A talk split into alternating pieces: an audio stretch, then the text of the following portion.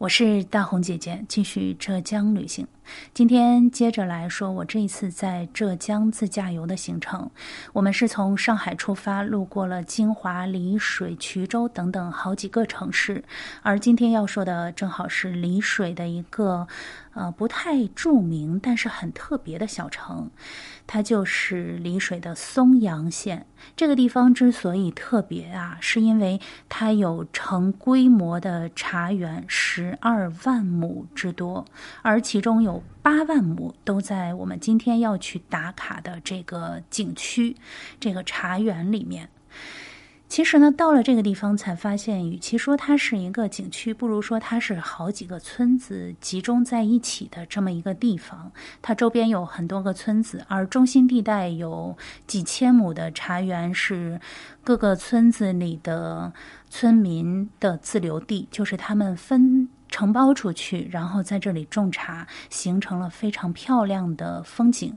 而这个茶园呢，也是目前中国最大的骑行茶园，里面有非常专业的骑行赛道。我们就从这里开始说。在上一期节目中，我说到。呃，丽水呢，这天下着小雨，我就在雨中结识了一位采茶的大叔。我们两个站在雨里，穿着雨衣聊了一会儿天。后来这个雨越下越大，大叔就走了，因为他家就在隔壁的那个村子，非常的近。所以呢，等雨小了一点之后，我就沿着路往隔壁的那个村子的方向走。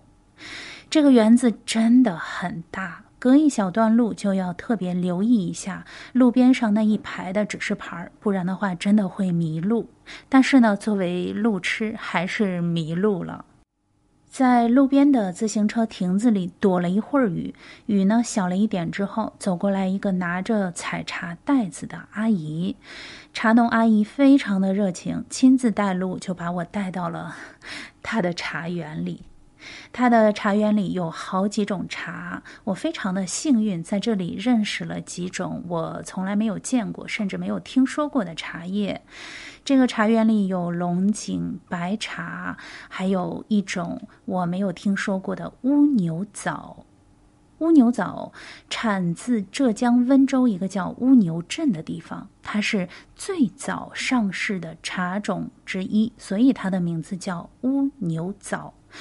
这个乌牛枣在正月里即可采摘，只有小小的一个嫩芽，卖的价格比较高，茶农的收益也比较好。正月的乌牛枣是口感最好的时候，我才知道茶叶是一年四季都可以采的，只是不同的时间段，茶叶的质量会有所不同。越小颗的嫩芽卖的越贵，大颗的茶叶卖的便宜。茶叶按照采摘时间，大体可以分为清明前茶和谷雨前茶。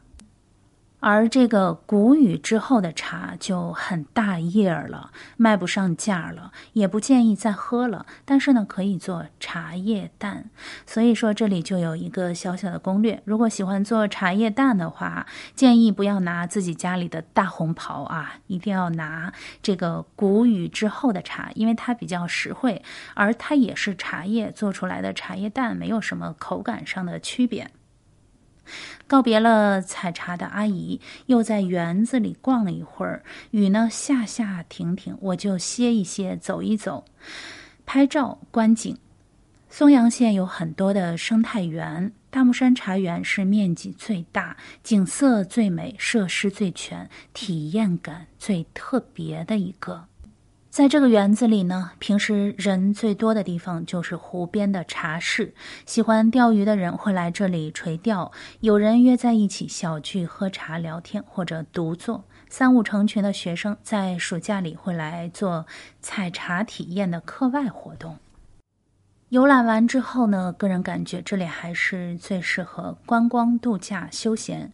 中心区域三千多亩的茶园都是附近村子里茶农的自留地，各自打理整整齐齐，赏心悦目。穿梭在茶田间，流水声汩汩不断，就像走在。画里面一样。从高处看上去，这个大木山茶园非常非常的漂亮。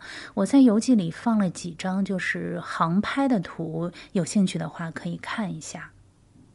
人家说喜欢喝茶的人懂生活，而我觉得喜欢临水的人更多一份热爱秀水青山和大自然的温和。最后要说的是，没有能够体验景区自行车骑行的车道，是这一次游览大木山茶园的一份遗憾。如果你在浙江，如果有机会抽一两天的休闲时间去浙江松阳新兴镇横溪村度个假，记得在大木山茶园多拍一些风景，还有骑行的照片回来分享给我。我是大红姐姐，下期见。本期节目的图片和文字可以在我的同名微博查看，搜索“黑奏红”，奏是欠揍的奏。